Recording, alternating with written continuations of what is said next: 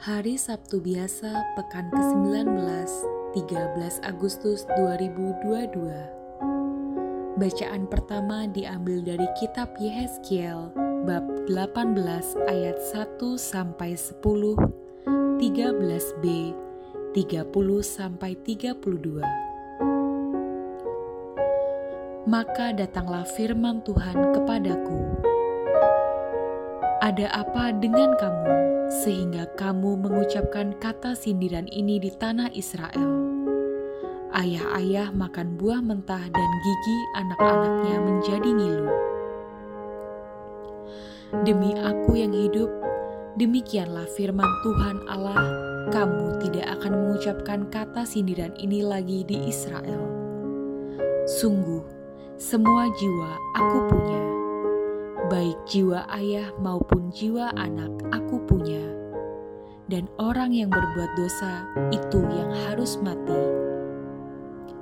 Kalau seseorang adalah orang benar dan ia melakukan keadilan dan kebenaran, dan ia tidak makan daging persembahan di atas gunung, atau tidak melihat kepada berhala-berhala kaum Israel, tidak mencemari istri sesamanya, dan tidak menghampiri perempuan waktu bercemar kain, tidak menindas orang lain, ia mengembalikan gadaian orang, tidak merampas apa-apa, memberi makan orang lapar, memberi pakaian kepada orang telanjang, tidak memungut bunga uang atau mengambil riba, menjauhkan diri dari kecurangan, melakukan hukum yang benar di antara manusia dengan manusia hidup menurut ketetapanku, dan tetap mengikuti peraturanku dengan berlaku setia, ialah orang benar, dan ia pasti hidup.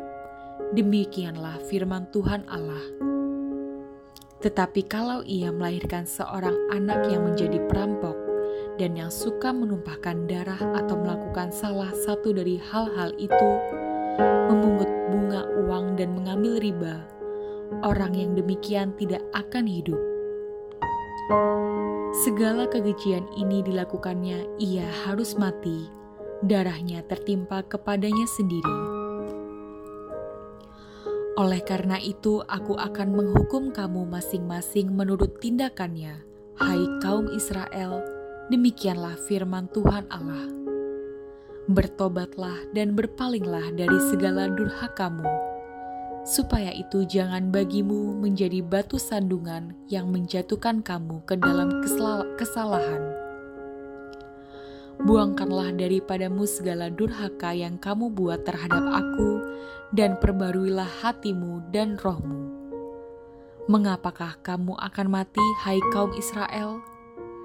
Sebab aku tidak berkenan kepada kematian seseorang yang harus ditanggungnya. Demikianlah firman Tuhan Allah oleh sebab itu, bertobatlah supaya kamu hidup. Demikianlah sabda Tuhan.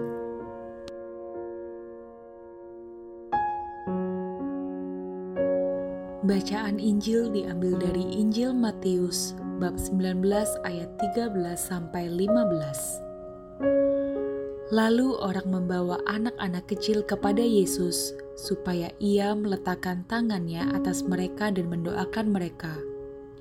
Akan tetapi murid-muridnya memarahi orang-orang itu. Tetapi Yesus berkata, Biarkanlah anak-anak itu, janganlah menghalang-halangi mereka datang kepadaku.